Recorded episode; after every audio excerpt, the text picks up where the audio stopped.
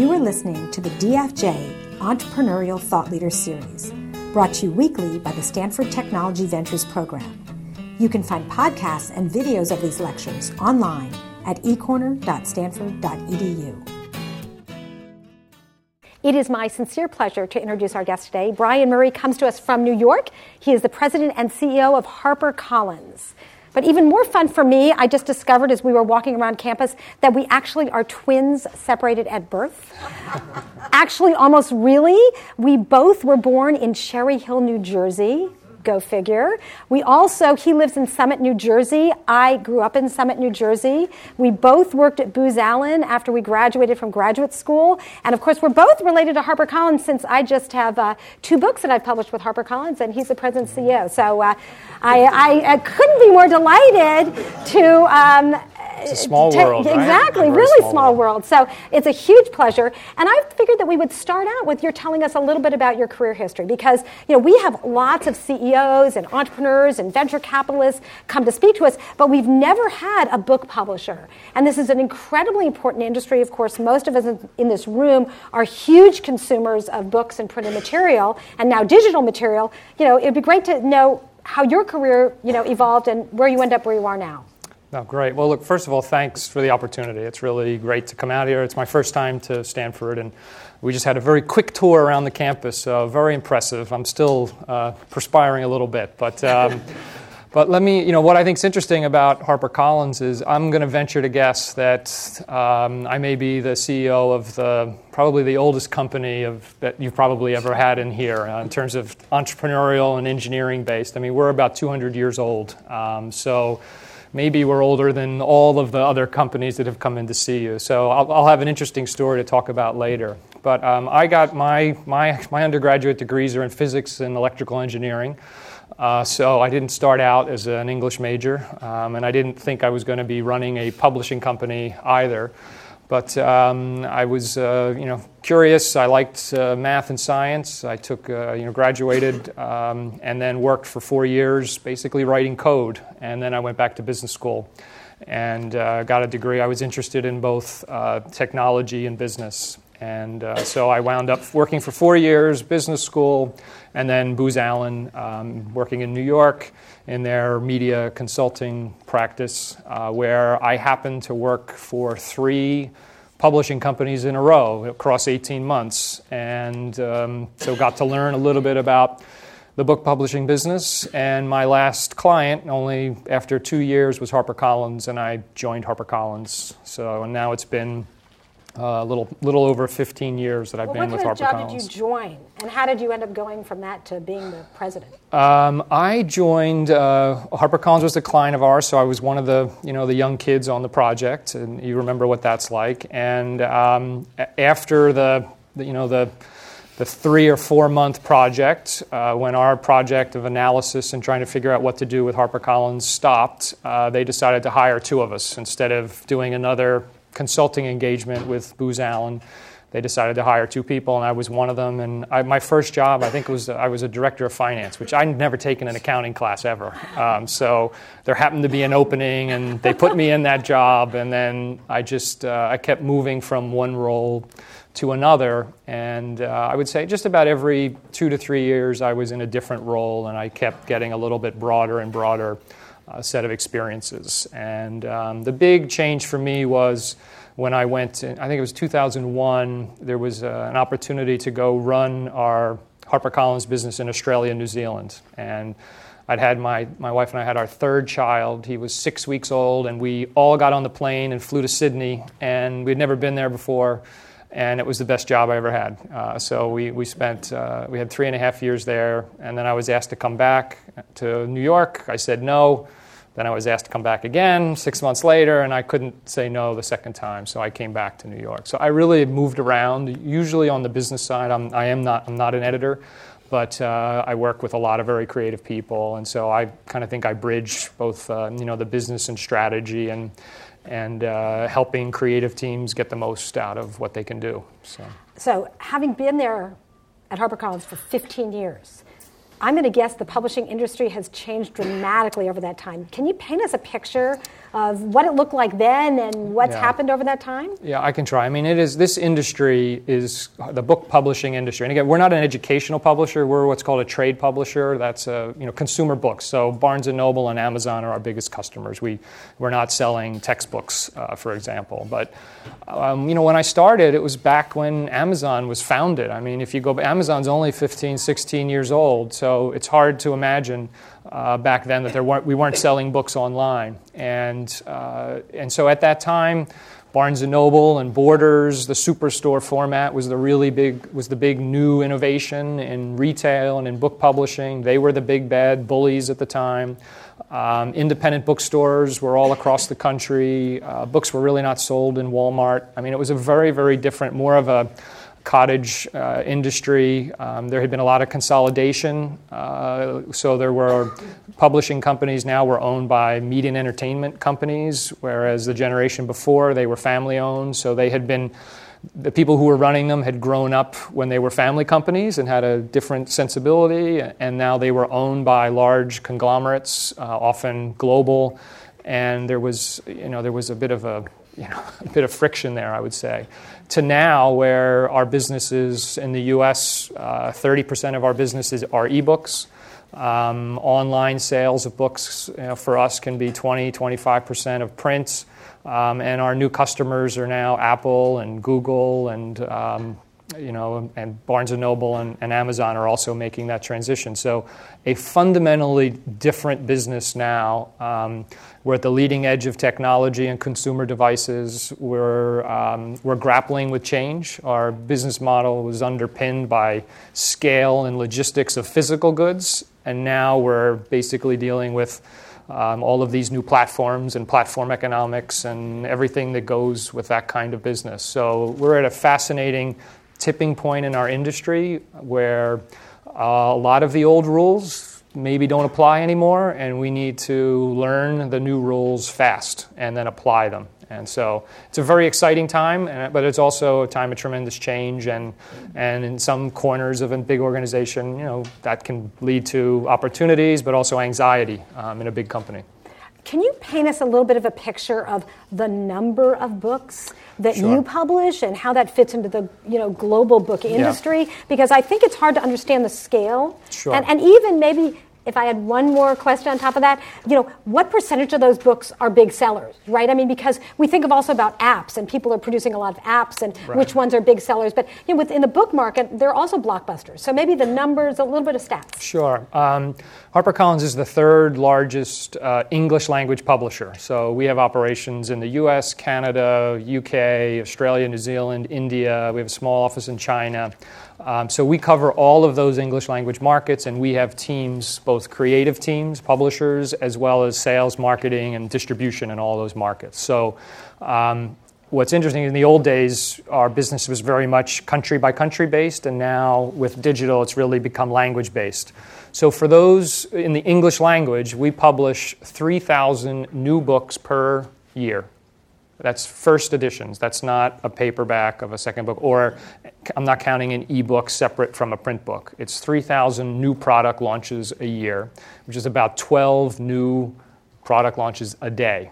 It's unbelievable the scale. Um, and so we have an unbelievable process that brings all of these books to market um, and in, in the most efficient way. We do it now in print as well as in digital, and we have teams of people that are trying to position our authors' books in the best possible light. Um, whether it's working through B2B channels and working with the buyers of bricks and mortar bookstores, and now going directly to social media sites, whether it's Facebook and Twitter. So, a tremendous amount of volume goes through, and what we do is a lot of our value is we own the copyright in the books, and books will sell, you know, good books will sell for decades. And so, we build up this catalog. We have about 50,000, our catalog, uh, print books is about 50,000 unique works um, in the English language. Um, and then now our ebook catalog is getting up to around 40,000 copies. So we are an intellectual property business, and um, uh, you know we try to we try to sell bestsellers, but we also try to educate and inform. We have children's books. We have we try to have a book for everybody, um, and and we publish very widely, um, fiction, nonfiction, poetry, cookbooks. Um, bestsellers and literary books. So we never know where the big book is going to come from next year. We have to reinvent the revenues every year. Um, the majority of our revenues come from the new books. And um, you know, if you think about a consumer packaged goods company where they have you know selling soap or cereal, I mean that product doesn't change at all. And we do 12 new products a day. Um, so there's there's not a lot of scientific experiment because every product is different. It's much more um, organic, a lot of gut feel, and a lot of collective wisdom that comes from the group of creative professionals that work on those books. So, art. So we're the third largest, and I mean, I've lost track of the number of books published per year because now we have self-publishing. We have, you know, there's probably millions of books published a year. I once, you know, there was a stat a couple of years ago that said 20 million Americans write a novel every year. So it's a shocking number of people that, that want to write a book, and I'm sure many of you know people or have written a book at one point in time. So, but we don't, you know, we're not in that self-publishing space right now. We're we are kind of curating and picking the books that we think we can make a difference with. So I'm just curious, how many books does a book have to sell for you to think of it as successful? I mean, is it is it? I mean, just because to get some sense of scale. Yeah, that's a really hard question to answer, and there are so many ways to define success. Um, you know, when we do our business planning, a book is successful when it sells more than we expected it to sell. so that could be 10,000 copies. But if we bought a book and we thought that book was going to sell a million and it sells 100,000, it's unsuccessful. So it really has to do with our expectations when we take on a project.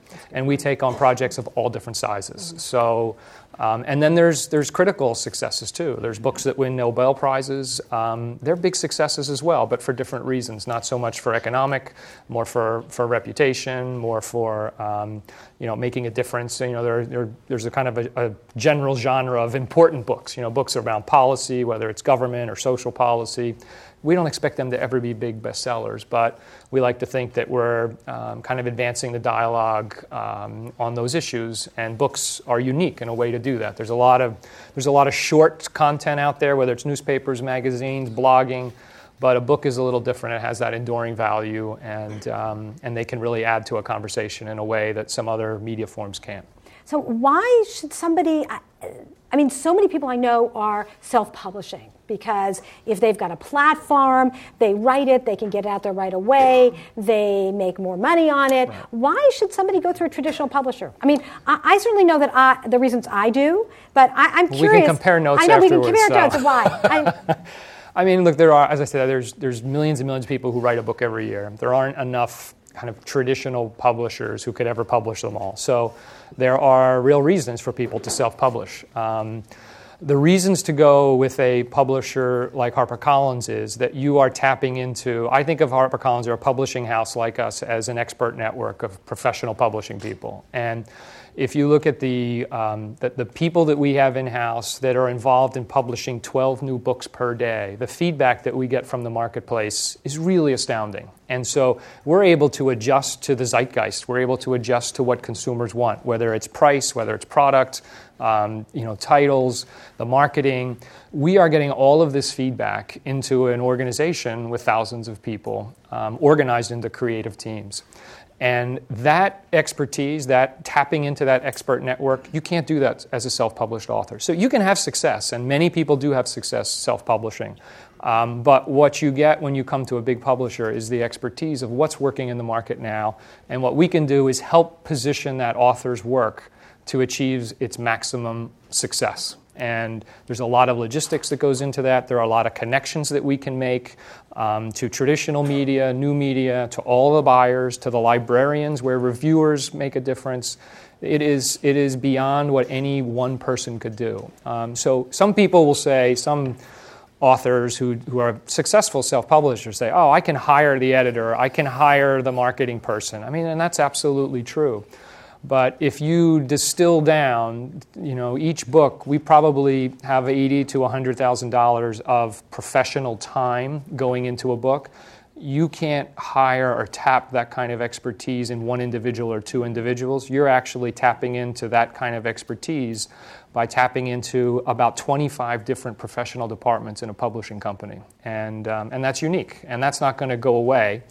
But we're also, publishers are not very good at articulating that value. And, and media loves to write about the, the disruption and the disintermediation of traditional publishers, and that's a risk and a concern. We think about it a lot but there's a tremendous amount of value that a big publishing company brings to the process. Yeah, well, I, have found that from my experience. Um, Good. Whew. No, I know I absolutely have. I mean, I could give a whole laundry list of yeah. like totally amazing uh, things that I've, I've benefited right. from. One of the things that's always fascinated me is that people who are in the publishing industry, if you say that you're writing a book, the first thing they say is who's publishing it. Right. And I say HarperCollins, and they go, "Oh, really?" So, okay, so right. it's very nice. But people who are not in the publishing business don't even ask; they don't know. And one of the things that's always fascinated me is that publishers don't build a brand around books. Like people don't go to a bookstore and say, "I'm going to buy a HarperCollins right. book." And I've always been fascinated that publishers don't do that. And maybe you can talk a little bit about that. Sure. I mean, this is. Um, I mean, it, it is. It's a great question.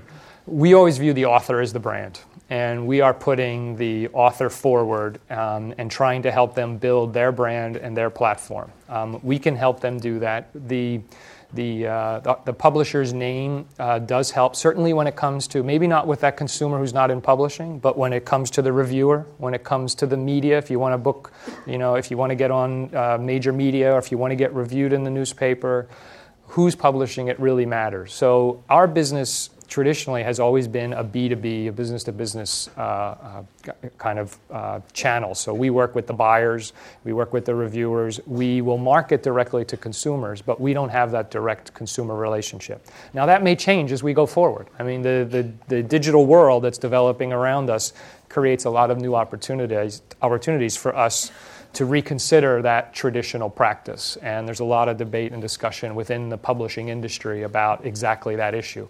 There are a few brands, um, but you know maybe uh, you know in, in certain genres there are some brands. If people read a lot of fantasy, um, they might know a brand or two, a, a publishing brand. But by and large, um, the biggest publishing companies, we have a lot of imprints, and those imprints are really creative teams. They are. We don't have a monolithic publishing process. We have what we call imprints, where you have a publisher and, and then the creative team around them, and we find that those small teams are where the best creative work takes place. And so, if you're going to organize that way, they have to do the best job with each one of their imprints in order to make those connections with, with media, with reviewers, and book buyers. So it's a complicated issue, and it may change in the future, but for now, we put the author out as the brand.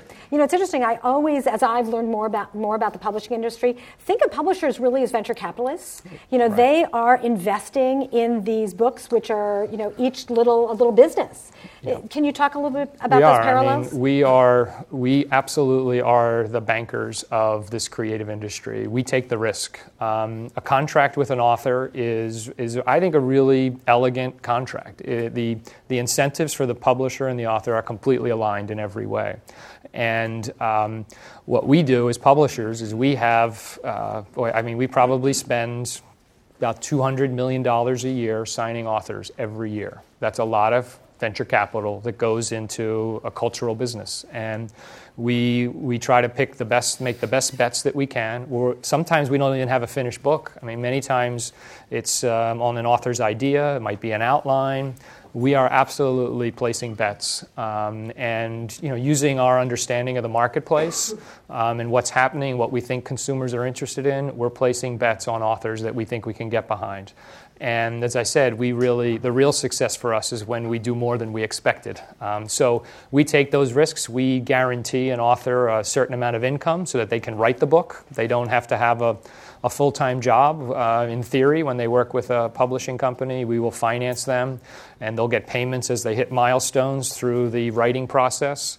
And then we take all the risk and inventory and marketing and we try to sell that book and then we share proceeds with the author. So we are the venture capitalists. I mean, when you think about the role we play. It's, it's the financing, and I don't think that's going away in the digital world. It's the editorial, helping shape and package the book for the, for the best possible sales that you can get, and the marketing to actually deliver it. Those three capabilities are fundamentally not going to change as we go forward. How we do them, that may change with all of the new marketing vehicles that are out there. So let's drill down on that a little bit. I love the, the metaphor of the publisher as venture capitalists. Um, we know that VCs get tons and tons of business plans every day, and we know that publishers get tons and tons of manuscripts every day.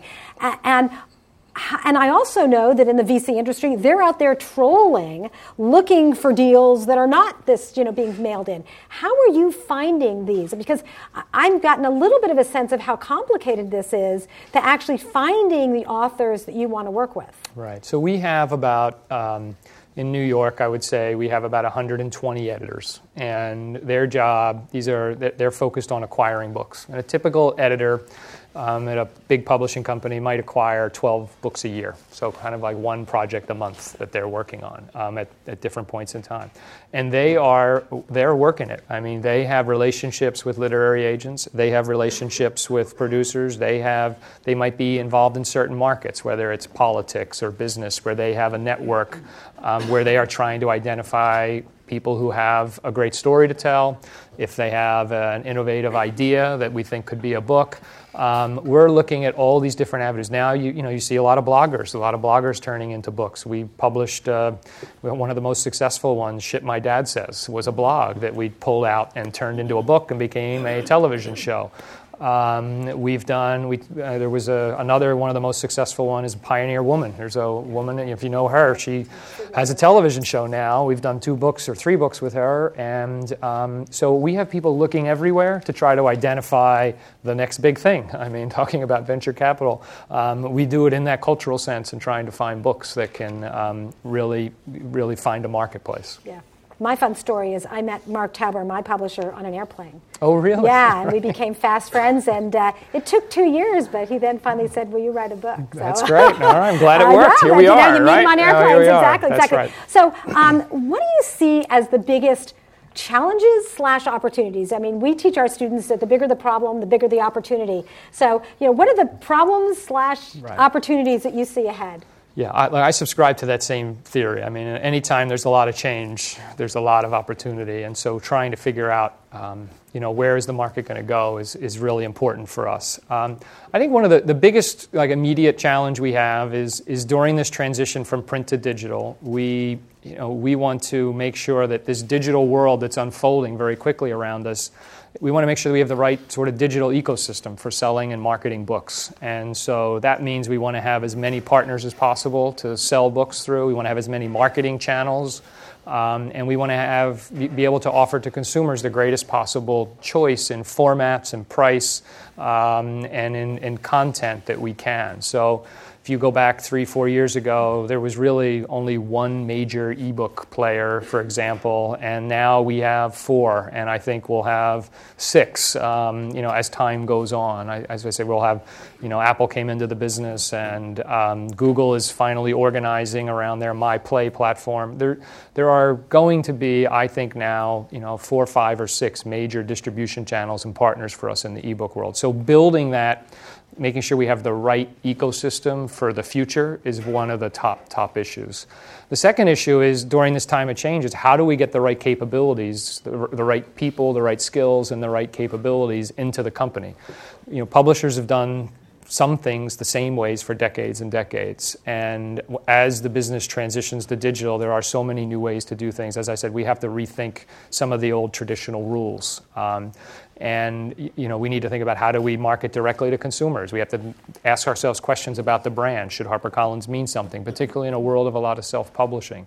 Um, so trying to get the right people involved in those decisions, trying to challenge a very big organization of more than 3,000 people around the world to wrestle with these issues head on and to kind of anticipate where is the market going to be. There are the big, big challenges that we have. Yeah. So is the definition of a book changing? I mean, is a book still a book? Yeah, is it still a book when it's on a digital yeah. reader? And you know, how, yeah. how is how That's are you the most about this? that to me is the most exciting part of the business right now is we can reimagine what a book will be. Um, uh, the print book, I think, is going to be here for a long, long time. But with all of the color tablets that are out there now, we can imagine, and we are producing some books with tremendous extra content in them. We can do interactivity. We can have um, videos. Multimedia is embedded.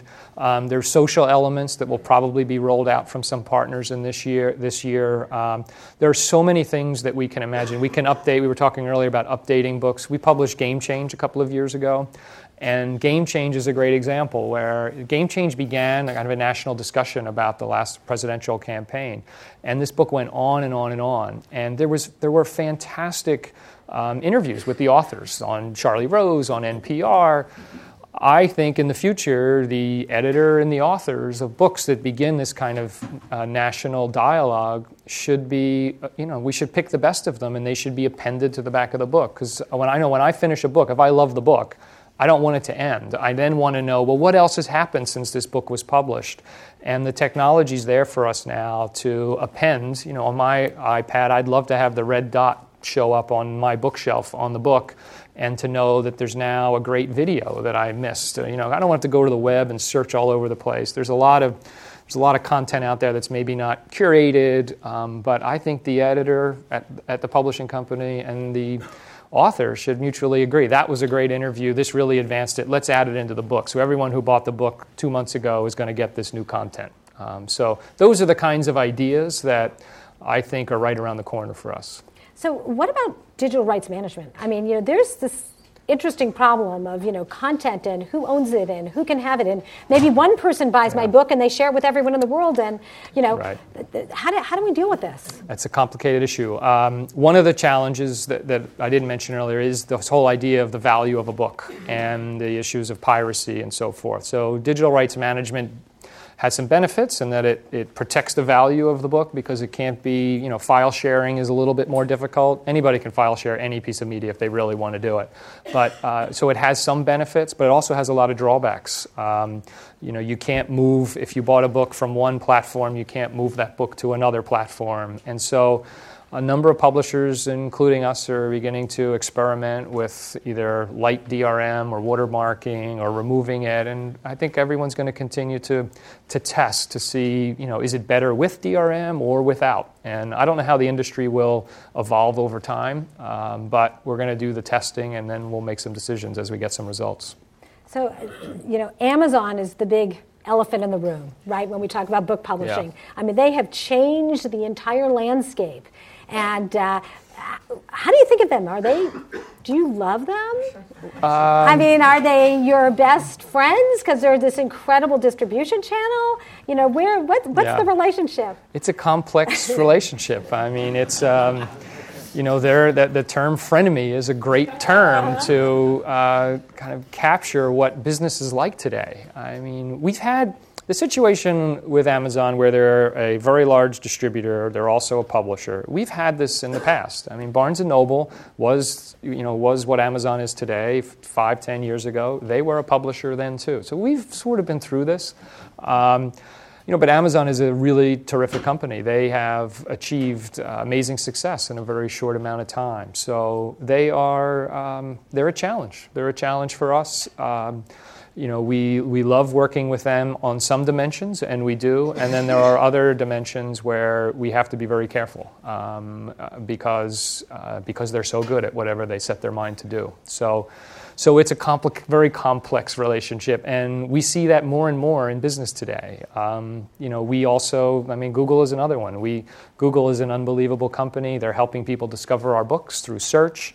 Um, they're getting into the ebook business, but we've also had problems in, uh, you know, with, in terms of them scanning all of our books. So there's another company, great, you know, unbelievable on the one hand and very complicated on the other hand. So you, can, you have to be a little schizophrenic, I think, today to, uh, to work with some of these really big successful companies um, and figure out what are your policy positions and try to work with them on the, with your left hand and then sometimes argue on, with your right hand. So it's complicated, and, and I don't know what else to Is do about it. Is that your Facebook, status with them? It's complicated. Uh, no, no, but uh, it should be. so uh, yeah. it's it's interesting since things are changing so quickly.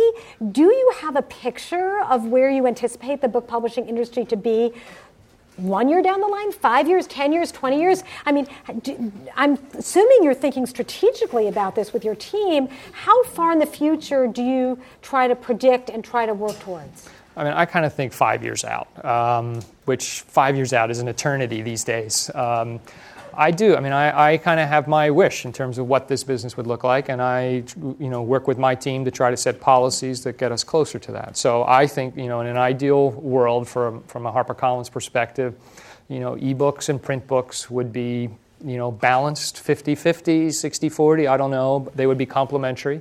Um, uh, we want bookstores to be around. We think they're very important uh, source of discovery for consumers. They're really important in those communities, so we don't want them to go away.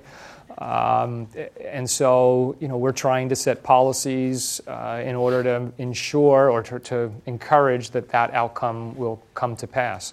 We also would like to, as I, you know, we were talking about, you know, the different kinds of content. If you think about the print world, we have many different print formats. We have hardcovers, and then we have tr- what we call trade paperbacks. They're the 13 to 15 dollar trade paperbacks, and then we have mass market paperbacks, which are low priced. Um, I think in the digital world, we should be trying to develop similar multiple digital formats. Um, I can see us someday bundling the audio with the ebook where it's synced. So if someone's you know, reading at night and they get in the car or they go to the gym, they can switch on chapter four. They know exactly where they left off and they can listen to chapters four and five while they're driving or at the gym, and then they can go right back to chapter six or seven. That technology is there today. So we want to, we're trying to experiment, innovate, and create some of these products. Um, so that consumers have lots of choice. Um, so we're working towards those ends, um, but uh, you know, it's you can't just get there right away. Yeah. So I'm going to open up for questions in a minute, and I want to ask one more question. Is sure. that's a really terrific experiment. In fact, we did a project in my creativity class on the future of the publishing industry, and that was one of the ideas the students came up with. Was this, you know, the idea that you go back and forth between media right. for your book. So I, I know that there's some demand for that. There is demand for that. So what other experiments? I mean, are there uh, what other things can you share with us that are some uh, prototypes you maybe are working on or big ideas that would really be breakthrough? Um, well, uh, the I mean, I, the audio we call that audio sync to text. That's one that we're talking to all of our customers about, trying to develop the what we're calling enhanced ebooks, um, publishing through the Apple uh, bookstore. There's some really terrific things that we can do. We've had some enhanced ebooks where we've sold you know 15 16,000 copies of enhanced ebooks. Um, and so we're really trying to develop those. We're trying to scale up the number of enhanced ebooks. We're doing a lot with promotional pricing. Um, you know, I think it was uh, Tim O'Reilly who had said, you know, who had said, you know, the biggest problem with books is they're obscure, and so the more you can allow them to be discovered, the more you're going to sell. We're now doing a lot of promotional pricing and working with having an author blog, and then we're able to lower the price for a limited period of time and offer the consumers who want maybe had heard of an author but hadn't trialed them before, lower the barrier, the sampling barrier. We're getting a lot of success out of that. Um, uh, and then on the marketing front, there's a tremendous change. Uh, you know, Facebook, advertising on Facebook to communities who like a certain author is very, very powerful. A lot of the marketing we did in the old days, where the traditional publishing plan was a full-paged ad in the New York Times. I mean, those days are, you know, are kind of dwindling. But the targeted advertising and social media, where we can measure the click streams and the open rates, we're getting much more sophisticated about how we spend our money, when to spend it. Um, we now are doing a lot on the pre order side, so even before books go on sale, the marketing campaigns now start a few months before the book is on sale. There are mar- campaigns dedicated to trying to build pre orders. If you build the pre orders high enough, the minute that book goes on sale, you have a tremendous activity in the first week, which drives books up onto the New York Times bestseller list, that then has another viral effect after that. So, all of these new social media, um, the tools going to the bloggers and blogging networks, um, we're learning quickly a whole new set of uh, skills and channels that I think are going to be very beneficial. And this is where I think a big publishing company like HarperCollins that has 12 experiments going on per day is really going to be at the leading edge of, uh, of finding out what's going to work and helping our authors uh, reach their fullest potential with their audiences. So it's really on the product and marketing side that we're, we're spending a lot. Another area, to, one example of trying to help booksellers, uh, independent booksellers, is we did a deal. There's a company called Espresso, um, which uh, has basically printing machines that go into the stores. And we did a deal where we put all of our catalog, our backlist titles in there, because we wanted every HarperCollins book to be available in a small independent bookstore. So even if they don't have room on the shelves because the store is small, our books go into the machine. If someone comes in and asks for a HarperCollins book, they can get a cup of coffee, and while they wait, they'll have the book printed out in, in five or ten minutes. I mean, that's another innovative idea. I think that you know, we could be moving from very large superstore formats in retail. The size of the retail store will probably shrink, but I don't think we have to give up on the, the variety of uh, selection. And so there's, there's a lot of ideas like that that we think we need to push the envelope, try things, and we're getting great results. Terrific. Great. I'm sure the audience has some questions. Anyone want to start us off? Yep. Um, as the head of such a large and old company, um, how do you go about um, keeping up to date with what's going on within the company and facil- facilitating collaboration between those who are really creative and those who are technical? Um, so could you just repeat? Yes. So the question was, um, you know, in, in such a large company, how do we stay on top of um, all the latest developments in technology, and um, also how do we? What was the second part? The second part was um, facilitating collaboration. Facilitating collaboration between the creative teams and the kind of the business side. I mean, that's that is um, one of our big challenges is to do that. Anytime you get into a very large company sharing best practices is something that we spend a lot of time talking about. And we do it a couple of different ways. One, we try to have people that um, will communicate, you know, almost like their job is to kind of share those practices. So in marketing, we, we just hired recently a new position into our company in both the US and the UK. We hired a chief marketing officer. We've never had one in book publishing because we had probably 50 small creative teams between the US and the UK, and they operated fairly independently. Um, now we have chief marketing officers in both the US and the UK in order to facilitate best practices going back and forth. So that's an organizational change. It's now someone's responsibility to figure out what marketing channels are work and sharing both the successes and the failures. I mean, sharing the failures in some ways is more important than sharing the successes because we don't want to repeat things that don't work. Um, so so that's one of the things that we're doing on the creative side, and then on the kind of on the business side, and the um, you know, particularly in, in say like IT and some of these these digital support areas, we have to get them working much more closely with the creative people. Um, and it's a matter of setting up meetings, um, bringing them in uh, kind of closer to authors and decision making on the products, on uh, whether it's, it's pricing decisions, format decisions. They need to understand where we're going and what's working so they can help us uh, really build the right infrastructure and the right tools to support where our business is going to be in two, three, and four years. Uh, but it's not easy. I mean, it's, there's a lot of people. Um, I was, I'm out here, and one of the reasons I came out, besides coming here, was to see our team. We have 30 people in San Francisco, and um, it's great to come out and to just kind of have informal conversations about, you know, what are you hearing, what's working, what's not. And I'm doing the same thing, comparing what's working in the UK or in a different division where there's not as much conversation. But it's, it's a challenge. When the business isn't changing or there isn't this kind of rapid transition, it's a lot easier. And now, with this rate of change from print to digital, it's really important that we do the best job we can, really talking. It comes down to people and communication. Great. Yes. Um, how does a company like yours um, compete for talent, um, especially in the technology space? I would imagine like the top engineers will want to work for a high-tech startup versus right. publishers. How do you compete for yeah, talent? So the, so the, question is, how do we compete for top-notch technical talent? It, it, it's a real challenge. I mean, I think we have to find people, and we've been able to do this in a lot of uh, lot of different functional areas. There are people that are very good in their functional or operational area, but they're also incredibly passionate about books And so the, the kind of the, the goal for us is to find that intersection. You know, someone who um, you know has grown up around books, loves books, and almost feels like um, you know almost like it's almost like a mission for them to to to help you know their skills in order to help a company make a transition. But if someone is just you know die hard and wants to be you know on the leading edge of technology probably harpercollins is not the right place for them. And so our job is to find the person where there's that intersection and then to bring them in and then to keep them challenged. Um, so some people, I mean, I sort of, you know, in this business, one of the things that was interesting to me about the publishing business 15 years ago was that it, it, it did feel like it was ripe for change. And sometimes when an industry is ripe for change, there's a lot of opportunity that opens up for people that want to want to join that company or get involved in that industry. And we're certainly at that point in time um, where we need a lot of new skills and a lot of new thinking. Can I just uh, slide a question in here? Sure. So you were an engineer by training. I was. And so, how has your engineering training? I mean, we've got our room filled with lots of people who Right, are right. engineering students. Why did an engineer go into this? I mean, like, and how are your skills being used today?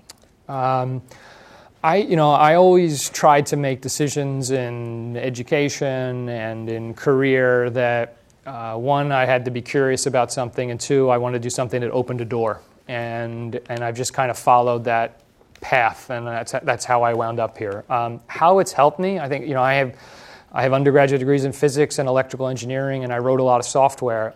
My whole background, I feel like, was really in solving complex problems. And I tell you, a, company, a publishing company, any company is one big complex problem. Um, so I actually I love that part of the, of the job, and I also find um, you know working with creative people as well as business people and operations people that kind of cross section is fantastic, and so.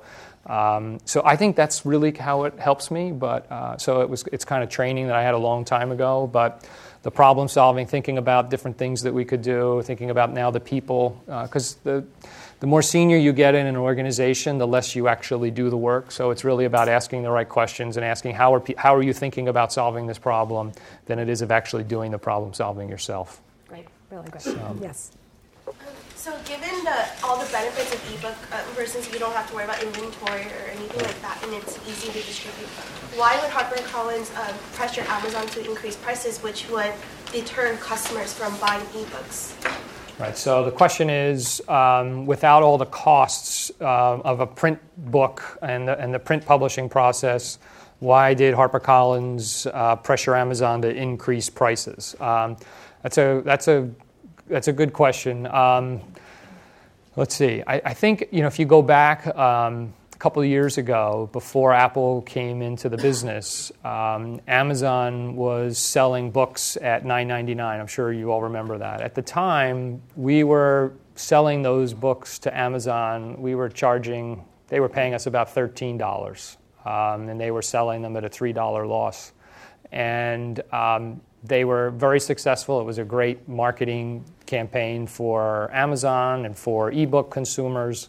Um, but all of our customers, Barnes and Noble, Walmart, Costco, um, Google, all of the customers that wanted to develop an ebook platform, they kept coming to us and saying, "We want to get into this business, but you know we can't afford to get in the business because the going price is three dollars below our costs." And so, um, I think um, you know it wasn't so much about uh, you know trying to raise prices as it was thinking about what's the right business model to allow kind of the right digital ecosystem. That's why I was talking about one of the issues is how do we make sure that we have tremendous choice for consumers?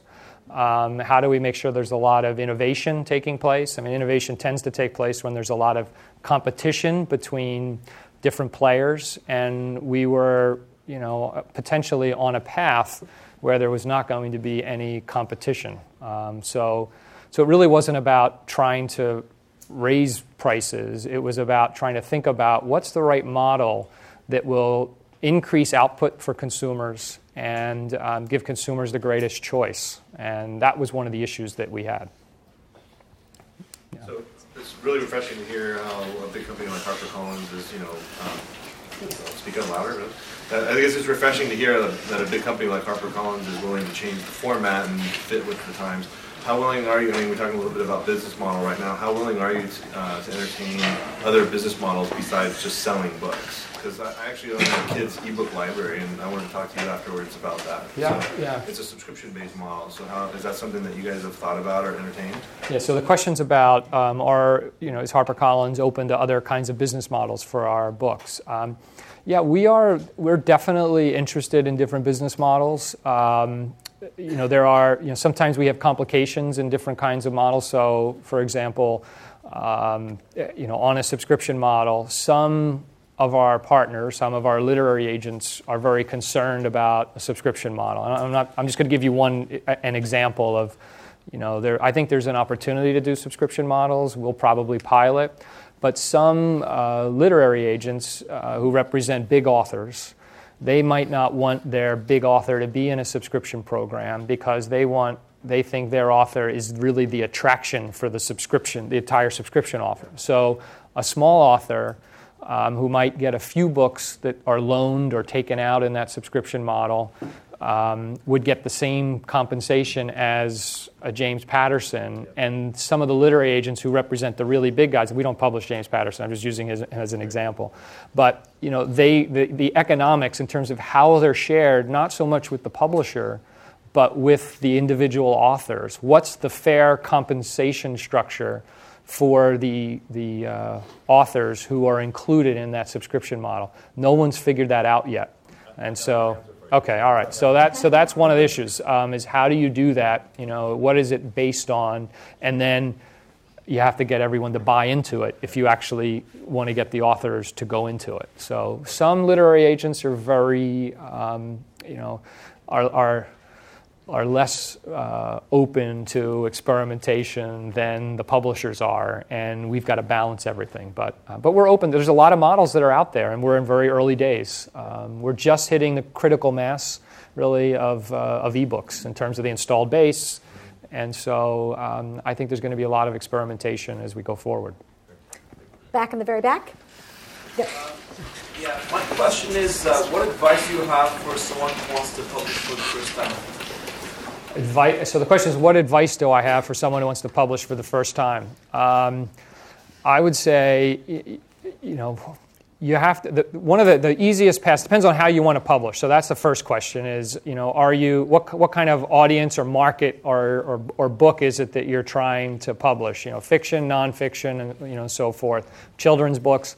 That, that's the first thing. What kind of book is it going to be? Second, you have to do some research to find out who, if you want to be published by a big publishing company, um, who specializes in that particular area. One of the ways to do that is to work with a literary agent. Another way is to go directly to those publishers or the editors that specialize in that area. And cold calling is really tough. You, it, you know, the best thing to do is work your networks. Um, I know you have a great network here. Find somebody, a friend of a friend who's either in the business um, and kind of kind of help point you in the right direction. And be persistent. That's probably the single biggest thing. Is you know, there are so many stories of publishers turning down Harry Potter, turning down, you know, Dr. Freakonomics, Dr. Seuss. So no one's perfect. It, it really takes, um, if you're trying to go to a big publisher, you have to find that editor that's, that realizes the vision that you have. And that doesn't happen on the first call or the first coffee, you know, you really need to find someone who's like, yes, I get it, and can help you shape that book uh, into something that's that is um, unique. So, number one, persistence.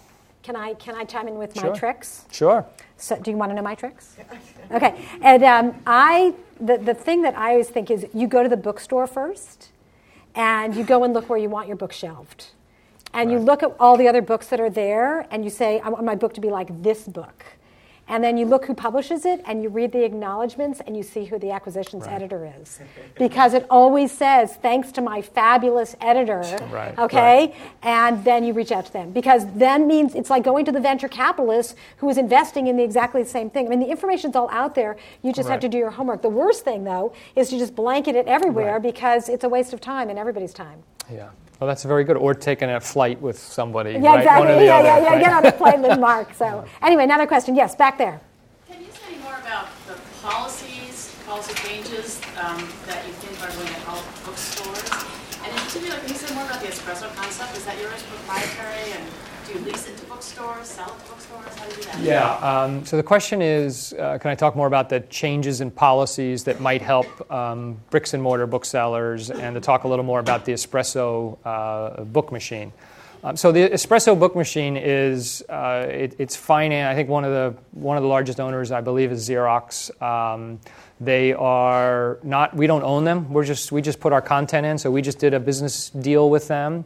We also have encouraged our sales reps who call on independent bookstores to try to promote it. Um, it's part of what we call at HarperCollins. It's a comprehensive. We call it a comprehensive backlist program. So we're offering promotional dollars um, to independent booksellers. It, we might have 10,000 backlist titles, but um, a normal independent sized bookstore in a community might only be able to stock 2,000 of those titles. So we'll go in and say, well, maybe if you carry 2,500 of our titles in store, we'll give you the other 7,500 in this machine. So you're never out of stock from a HarperCollins backlist title. That's the idea. Um, so we don't own it. We, we just are trying to find different business models and ways of encouraging those bookstores to basically to compete in the marketplace today. You know, ebooks don't go out of stock. There's no shelf space that's taken up with ebooks. So how does an independent bookseller compete with that? And then online bookstores have everything there. And so this machine uh, seems to me to be a way for them to really compete on the selection and the availability issue.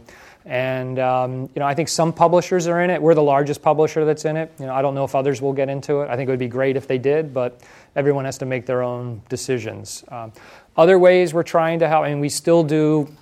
Um, we still do author tours. We're trying to do. We still are calling on bookstore, independent bookstores. Um, and we're looking at other models, um, you know, kind of financial models to see, you know, well, there's a concept right now called showrooming where people go into a bricks and mortar store and uh, they look at the products. This isn't just about books, is about any retail product, and then they buy the product on their phone from an online site. Um, it's, it's becoming a very, very big issue. There have been stories in the Wall Street Journal and the New York Times about, uh, about this issue with Target, for example.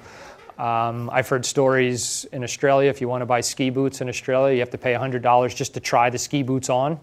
Um, and then that counts towards the purchase of the ski boots because everybody would go in, try them on, and then order them online. And so, so we're looking at new models of how do you justify, how do you compensate, how do you recognize the value uh, that comes from having a retail partner in a physical space that pays rent, pays employees and experts um, to help introduce your products to customers. So we're, we're kind of toying with that whole idea. And it's a bigger issue than just book publishing. So I can't say that I have any answers right now, but uh, I think it's going to increasingly become an issue for all vendors who sell to both bricks and mortar retailers as well as online or through digital retailers. Yes, in the back, Michael. How do you figure out what's going to be good content, what's going to be a good book when you consider crowdsourcing it? Um, do we, so the question is, what do we consider to be good content or a good book, and have we considered crowdsourcing? Um, we, you know, we haven't really done an, any kind of official crowdsourcing, but you know, the examples I gave earlier about you know looking at blogs. I mean, that's a, I guess that's a little bit of um, you know seeing what's out there and what works. Um, someone who has a good voice or is developing good content. It's not in book form. Um, so what our editors do, part of their job, is to figure out, well, this is someone who has something unique to say. They have a unique story, and then the question is, but can, can it stand on its own as a book? And that leap is not a trivial leap.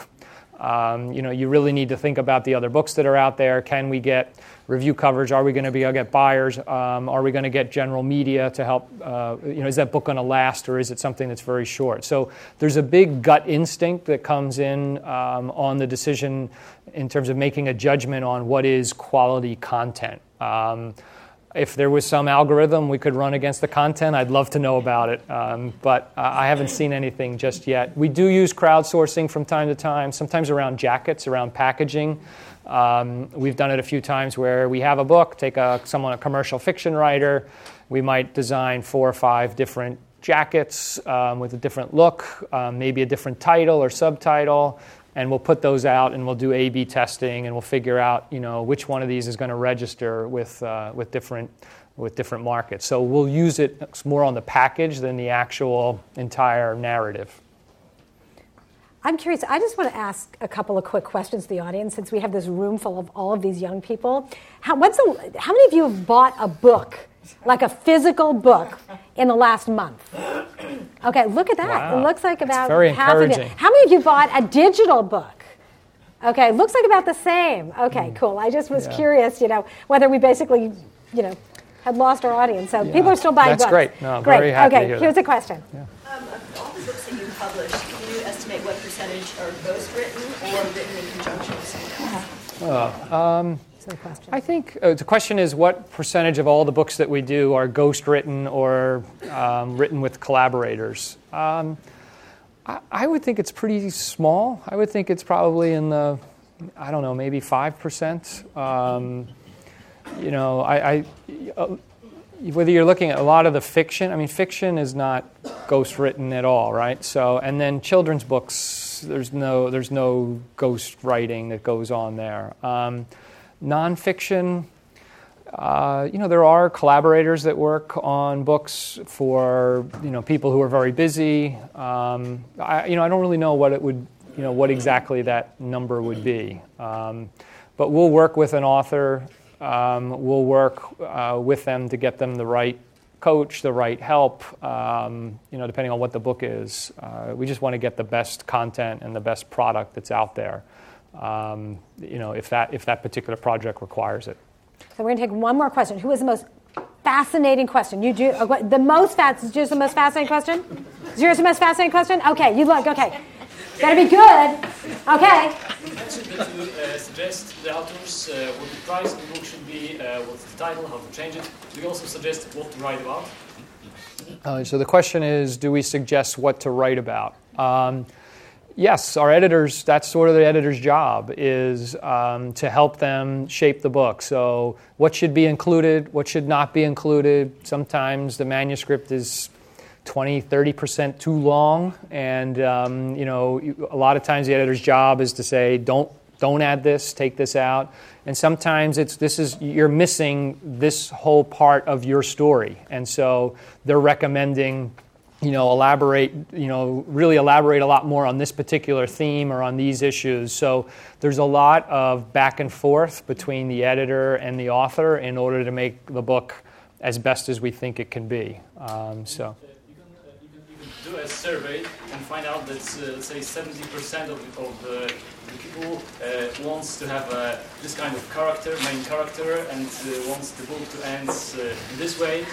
And, uh, you know, politicians do things That- like that. So right. Do you do? We haven't gotten to that level of detail. The question is, you know, do we, you know, when it comes to the actual narrative um, or the story arc or character development, do we do any uh, kind of polling or uh, and and that we haven't gone in that that depth of detail. Um, a lot of times, you know, we also when we crowdsource, sometimes we we haven't done it with the entire book because often we hold that book back for like the big media blitz. So if you if you kind of let it out there, or if you let it out there and and where it's only 50% complete, you know, it's then hard to kind of bottle that back up again and then kind of go out to the market. So you'd have to do it in a small, closed group um, uh, in order to kind of get that big marketing bang um, once the book is ready to go to, to go to market. Um, but we do, you know, in the in the children's area, the t- some of the teen novels. There's a lot of um, again, it's more instinct, I think, about what you know, what, um, how should the narrative develop? What kind of characters are people looking for? Um, there's a lot of collaboration in that space um, because it's it's a really fast-growing space. But um, some of the, the best, you know, literary novelists, they're doing whatever they're going to do, and um, we have a hard enough time getting a you know a straight edit out of uh, you know with them. So it really depends on the book and the author. Well, this was a fascinating peek inside the publishing industry. Please join me in, in thanking Brian Murray. Thanks.